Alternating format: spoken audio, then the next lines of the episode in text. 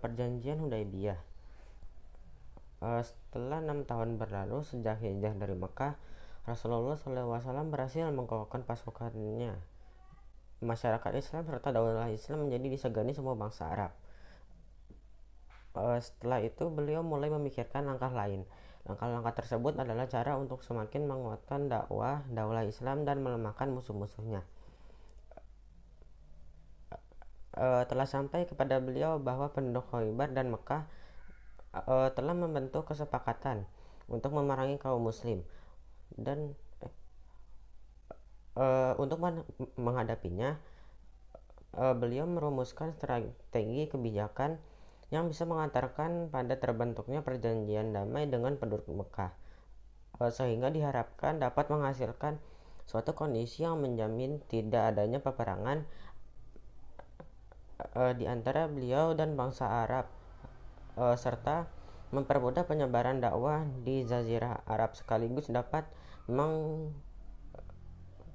mengisolisir penduduk Khaybar dari kafir Quraisy. Beliau melihat bahwa strategi ini hanya bisa dilakukan dengan mengunjungi Baytullah di masjid al-haram yang dilakukan dengan damai, sehingga akan mengantarkan pada maksud politis beliau. Beliau juga melihat bahwa dengan tidak adanya peperangan dengan bangsa Arab di bulan-bulan haram akan memudahkan beliau untuk menerapkan strategi tersebut. Mengetahui bahwa persatuan Quraisy telah terpecah dan ketakutan terhadap kaum muslim menyergap jiwa mereka, strategi ini telah dirancang beliau dengan beribu kali pertimbangan. Karena itu beliau berencana pergi ke Bait al-Haram untuk menunaikan ibadah haji. Jika kaum Quraisy menghalang-halangi ibadah hajinya, maka larangan itu menjadi alasan bagi beliau untuk mendakwahkan Islam di seluruh bangsa Arab, sekaligus sebagai sarana untuk melancarkan propaganda menentang Quraisy.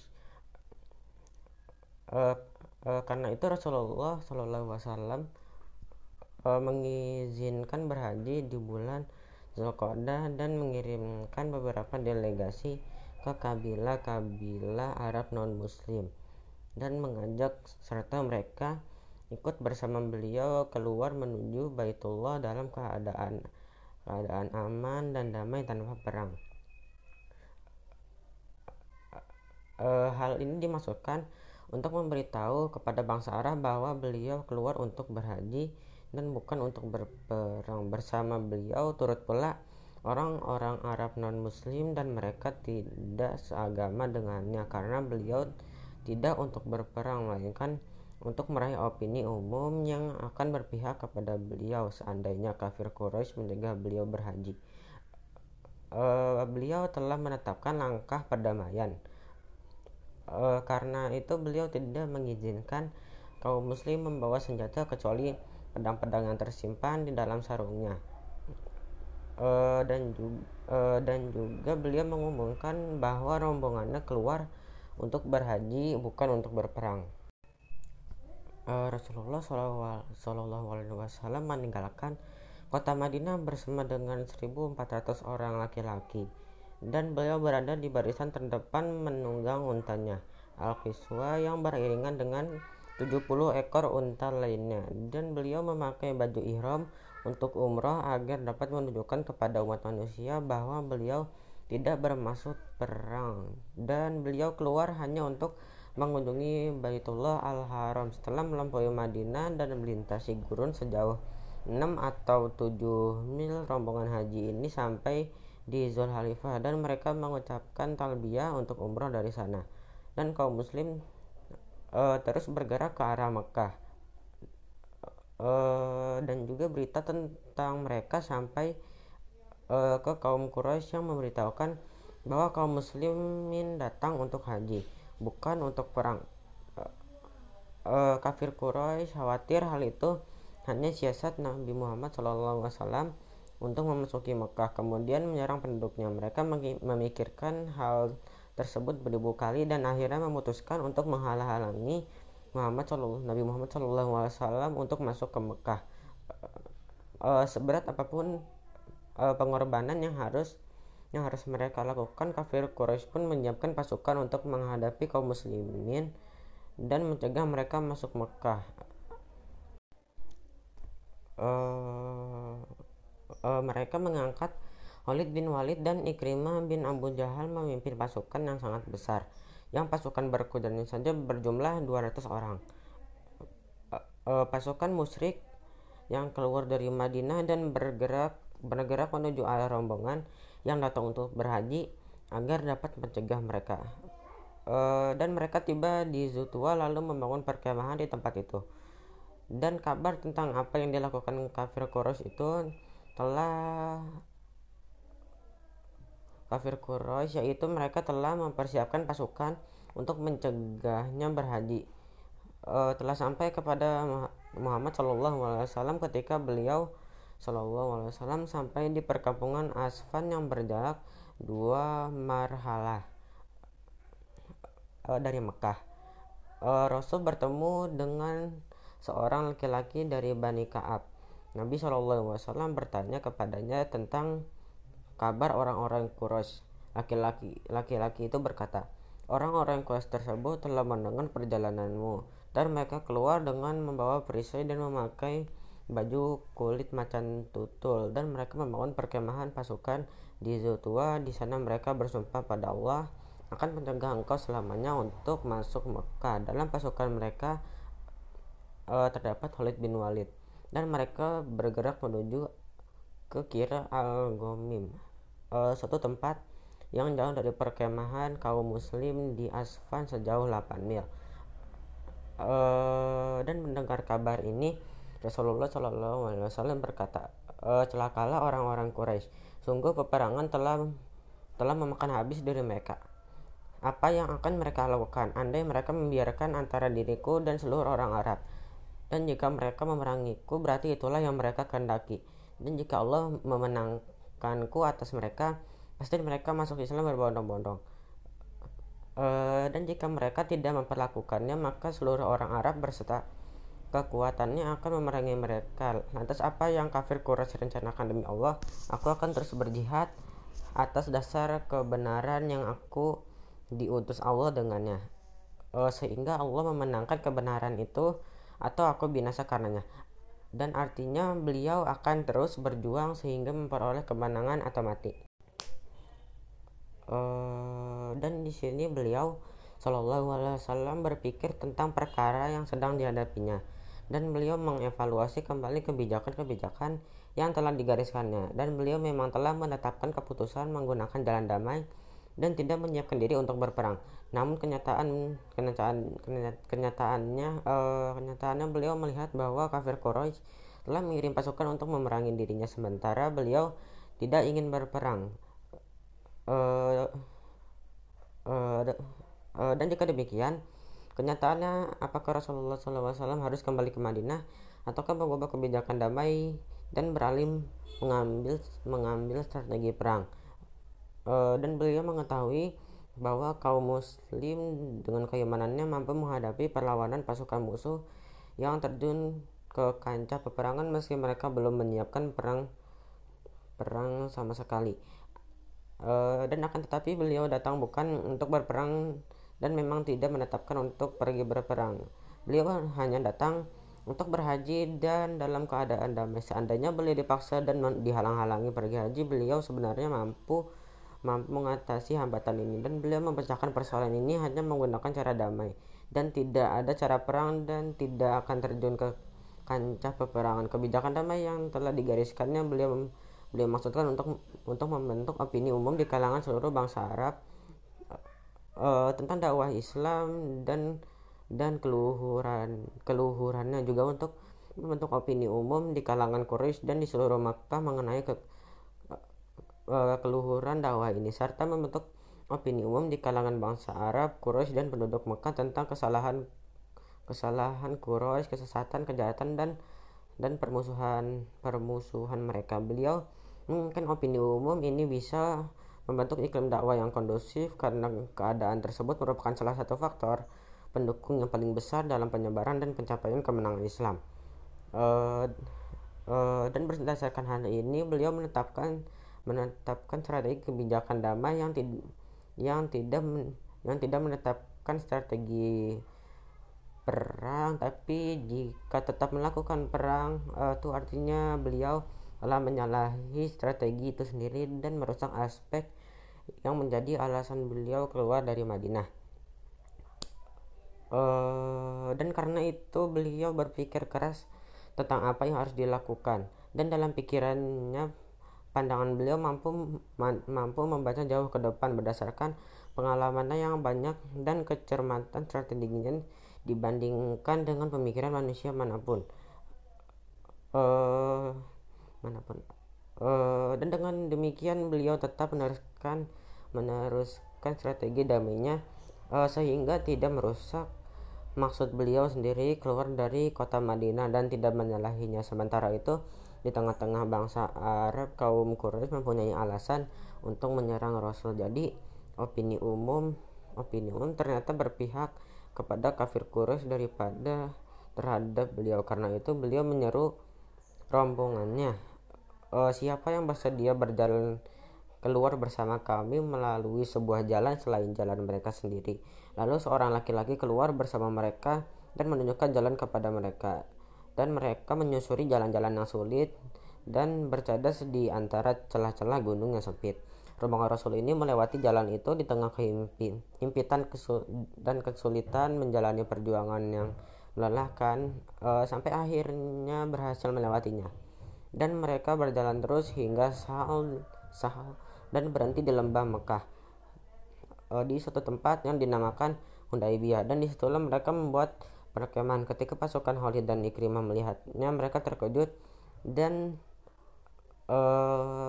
segera kembali ke induk pasukan untuk mempertahankan Mekah. Jiwa mereka panik dan ketakutan karena kaum muslim berhasil melampaui pasukan mereka dan mendapati daerah perbatasan Mekah, dan kesatuan pasukan musyrikin berada di dalam Mekah. Dan sementara kesatuan pasukan Nabi Muhammad SAW dan para sahabatnya itu berada di Hudaybiyyah.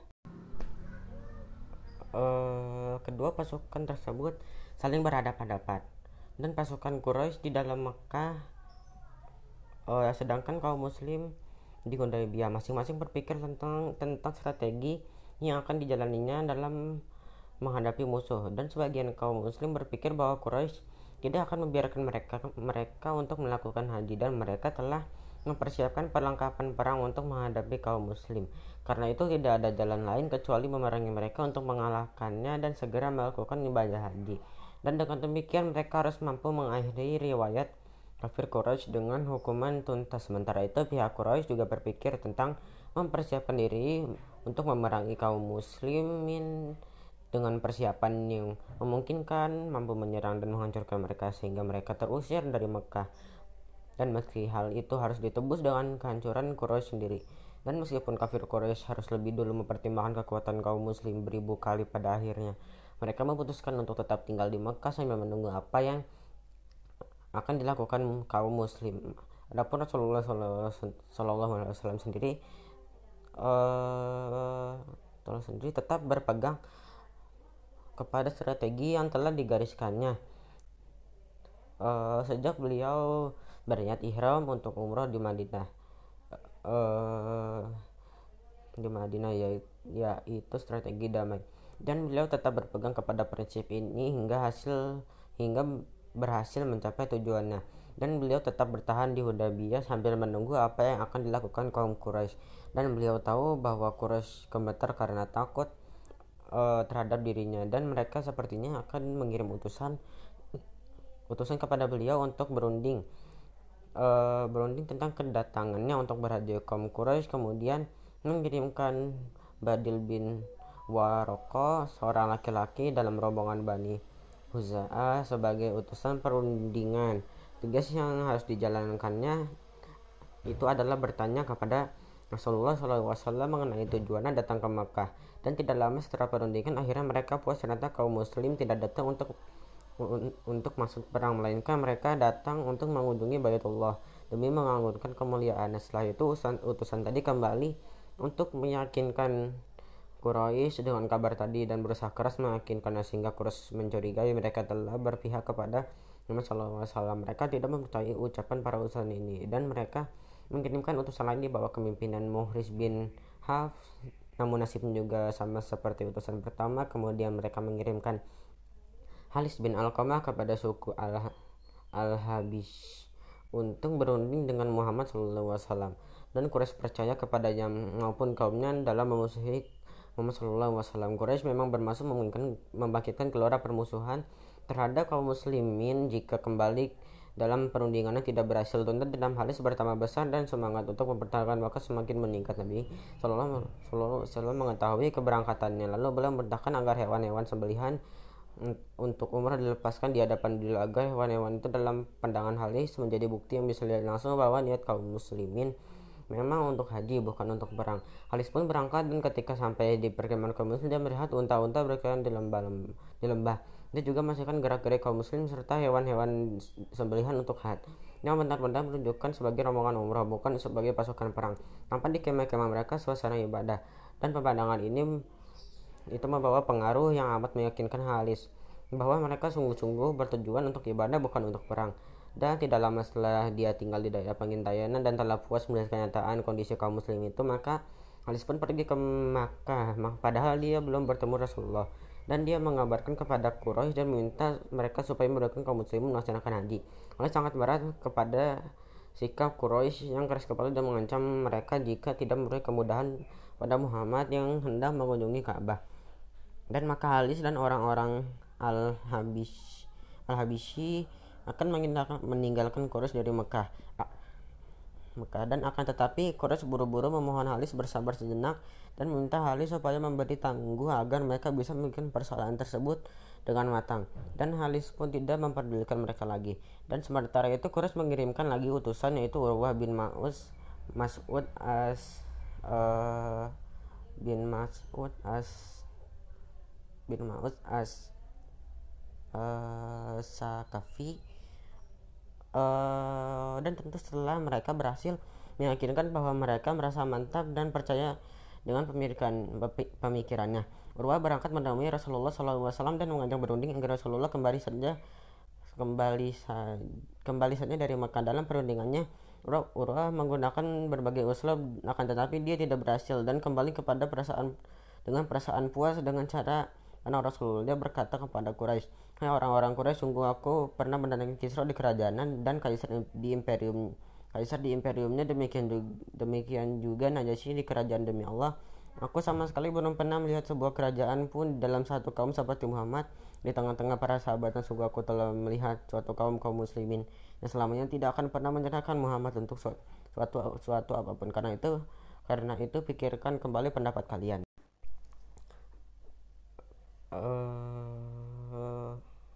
Dan kebencian dan dendam kafir Quraisy makin menjadi-jadi. Lobby terus berlangsung dan memakan waktu yang lama tanpa mencapai kata sepakat. Ingat hal ini Rasulullah SAW berpikir hendak mengirimkan utusannya untuk berunding. Barangkali utusan-utusan Quraisy takut terhadap umatnya dan mungkin saja utusan Rasul itu akan dapat meyakinkan mereka. Lalu Rasulullah mengutus Kharaj bin Umayyah al-Huzai menemui mereka, akan tetapi mereka melukai utusan ini dan hendak membunuhnya. Seandainya tidak ada pembelaan dari suku Al-Habisy, kemarahan Quraisy semakin membara. Dan di tengah malam mereka mengirim beberapa orang bodoh untuk melempari kemah-kemah kaum muslim dengan batu. Kaum muslim marah, bahkan mereka sempat berpikir untuk memerangi kaum Quraisy, akan tetapi Rasulullah SAW berhasil meredakan kemarahan mereka dan menenangkan. Dan tersiar kabar bahwa 50 orang dari Quraisy telah keluar untuk mendatangi perkemahan kaum muslim dengan tujuan menyerang dan menghancurkan mereka tanpa menyisakan seorang pun dari para sahabat Nabi. Dan namun rencana aksi tersebut diketahui oleh kaum muslimin, lalu mereka ditangkap dan dihadirkan ke hadapan Rasulullah. Beliau memaafkan mereka dan melepaskannya, dan juga tindakan tersebut punya pengaruh besar di Mekah dan menjadi bukti yang kuat yang menunjukkan bahwa Nabi Muhammad SAW tentang ucapannya yang menyatakan beliau datang untuk haji bukan untuk berang. Dengan demikian opini umum di Mekah berpihak kepada Rasulullah SAW, sehingga seandainya beliau pada waktu itu masuk Mekah dan Quraisy berusaha mencegahnya, tentu akibatnya harus mereka hadapi dengan penduduk Mekah berserta bangsa Arab akan memusuhi mereka.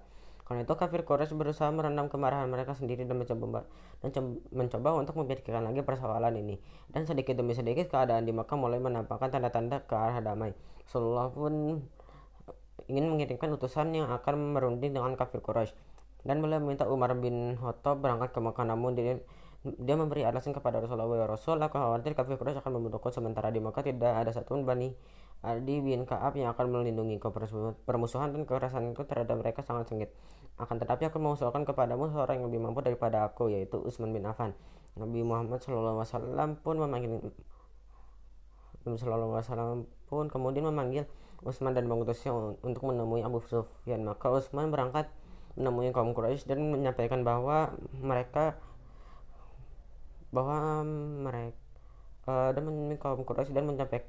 kepada mereka misi surat Nabi Muhammad SAW, dan mereka berkata, "Jika engkau enggak tawaf di Baytullah, maka tawaflah." Utsman menjawab, "Aku tidak akan melakukannya hingga Rasulullah juga tawaf." Kemudian Utsman berunding dengan mereka tentang pentingnya tawaf Rasul.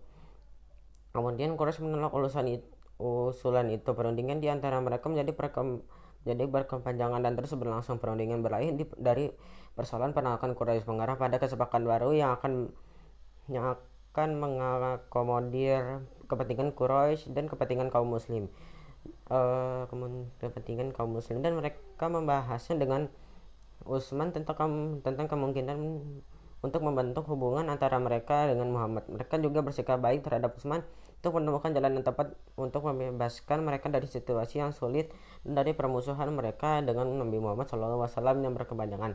Dan kepergian Utsman terlalu lama di Mekah, sementara tanda-tanda keberadaan di Mekah juga tidak tampak. Sampai akhirnya tersebar isu di kalangan kaum muslim bahwa Quraisy telah memperdaya Utsman dan membunuhnya.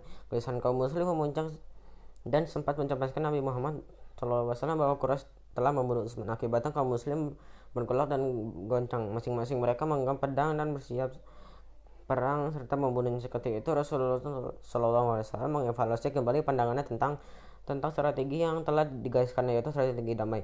Beliau melihat bahwa perkembangan baru-baru ini membentukkan peninjauan ulang terhadap kebijakan tersebut, khususnya setelah melihat adanya tanda-tanda bahwa kafir Quraisy memperdaya Utsman dalam bulan haram, padahal dia utusan juru runding. Karena itu beliau berkata, "Dan janganlah kita meninggalkan tempat ini hingga kita melayani kaum itu." Dan beliau memanggil sahabat-sahabatnya lalu diajak berdiri di bawah sebuah pohon seraya meminta mereka membaiat kepadanya. Mereka semua berbaiat untuk tidak lari dari peperangan hingga mati, dan mereka sangat bersemangat dalam kekuatan luar biasa dalam dan kebenaran keimanan. Ketika selesai mengadakan bayat, Rasulullah SAW mengulurkan salah satu tangannya kepada lainnya sebagai tanda bayat untuk Utsman, seakan-akan Utsman hadir bersama mereka.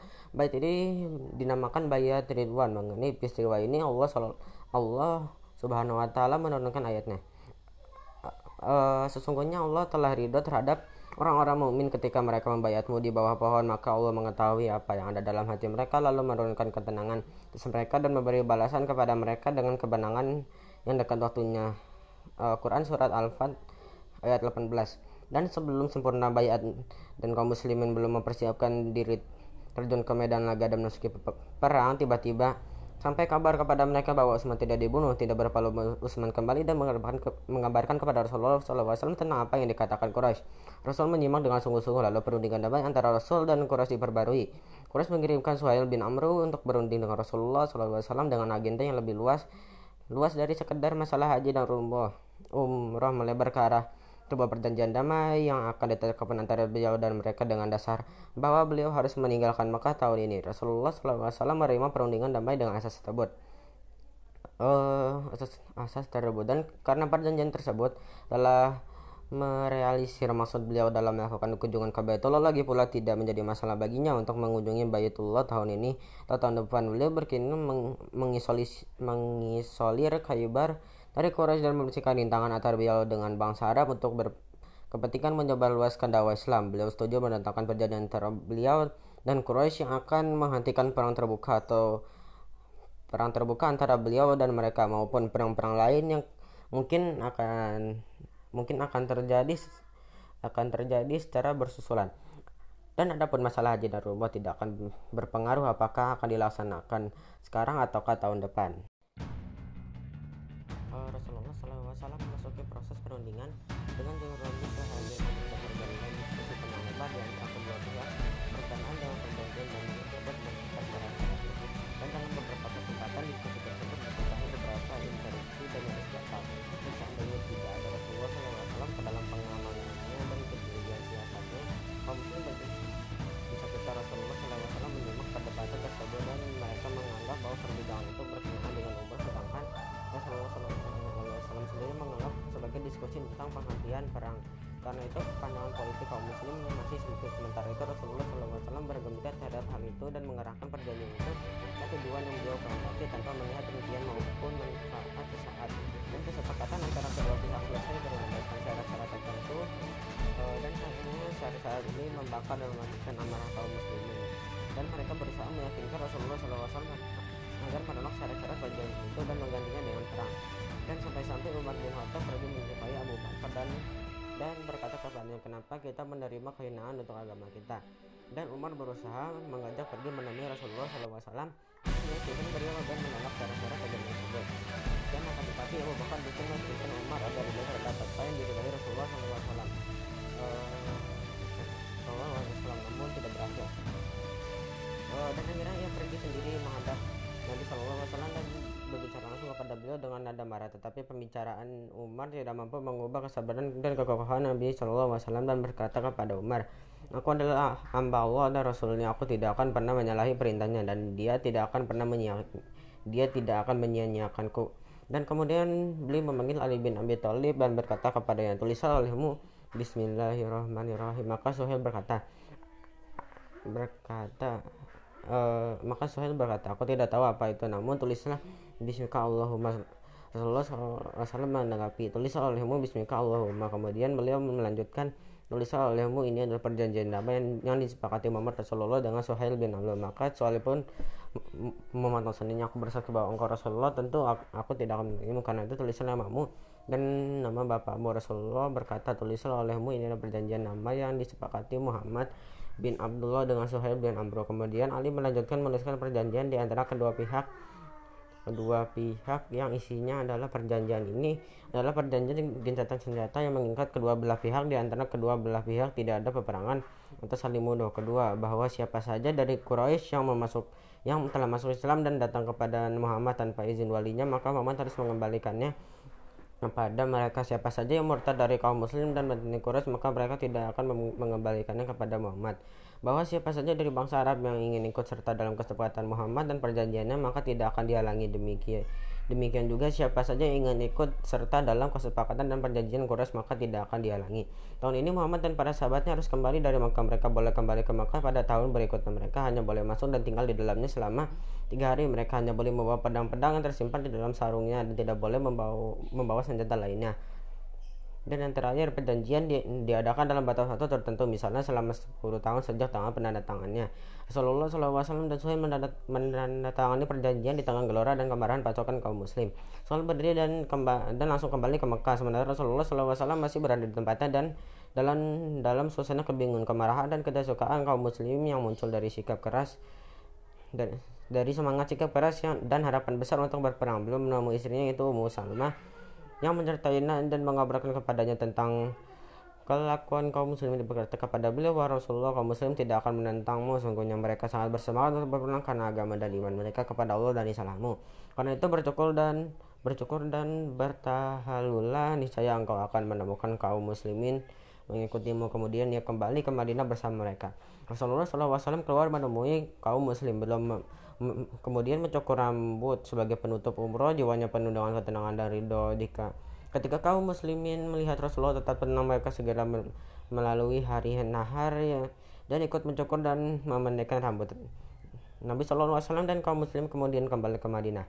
Dan di tengah perjalanan pulang turun salat al-Fat kepada beliau, dan beliau membacakannya kepada para mereka dari awal hingga akhir. Mereka kemudian dan mereka semua akhirnya yakin bahwa perjanjian ini adalah kemenangan yang amat nyata bagi kaum muslim.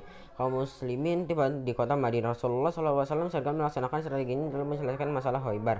Penyebaran dakwah di luar Jazirah menstabilkan kondisi dalam negeri Jazirah yang mengisi kekosongan waktu akibat adanya perjanjian damai dengan Quraisy untuk menyelesaikan permasalahan yang masih ada pada sebagian suku Arab serta menjalin hubungan luar negeri. Dengan demikian sempurnalah tujuan-tujuan itu. Berkat dilakukannya perjanjian ini, beliau SAW berhasil melaksanakan strategi yang telah beliau susun saat akan berhaji dengan cermat. Meskipun dihadang oleh berbagai kesulitan dan kekerasan, beliau akhirnya mencapai tujuan politik yang telah ditetapkannya. Sehingga perjanjian Hudaybiyyah merupakan kemenangan yang nyata, dan di antara hasil-hasilnya antara lain sebagai berikut. Yang pertama, mengantarkan Rasulullah kepada opini umum yang mendukung dakwah Islam di seluruh bangsa Arab pada umumnya, di Mekah dan dengan Quraisy pada khususnya. Hal itu menjamukan semakin kuatnya kewibawaan kaum muslimin sekaligus melemahkan kewibawaan Quraisy. Meningkat kepercayaan kaum muslimin kepada Rasulullah menunjukkan kekuatan iman kaum muslim.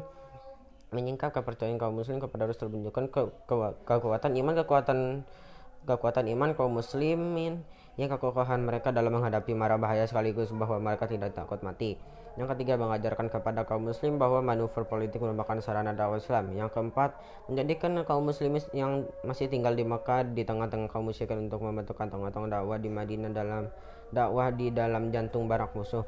Yang kelima, menjelaskan bahwa thariqah dalam politik harus berasal dari fikroh itu sendiri yang disertai kejujuran serta memenuhi janji. Sedangkan sarana politik harus mencerminkan kecerdikan, yaitu menyembunyikan sarana-sarana dan tujuan politik sebenarnya dari pandangan musuh.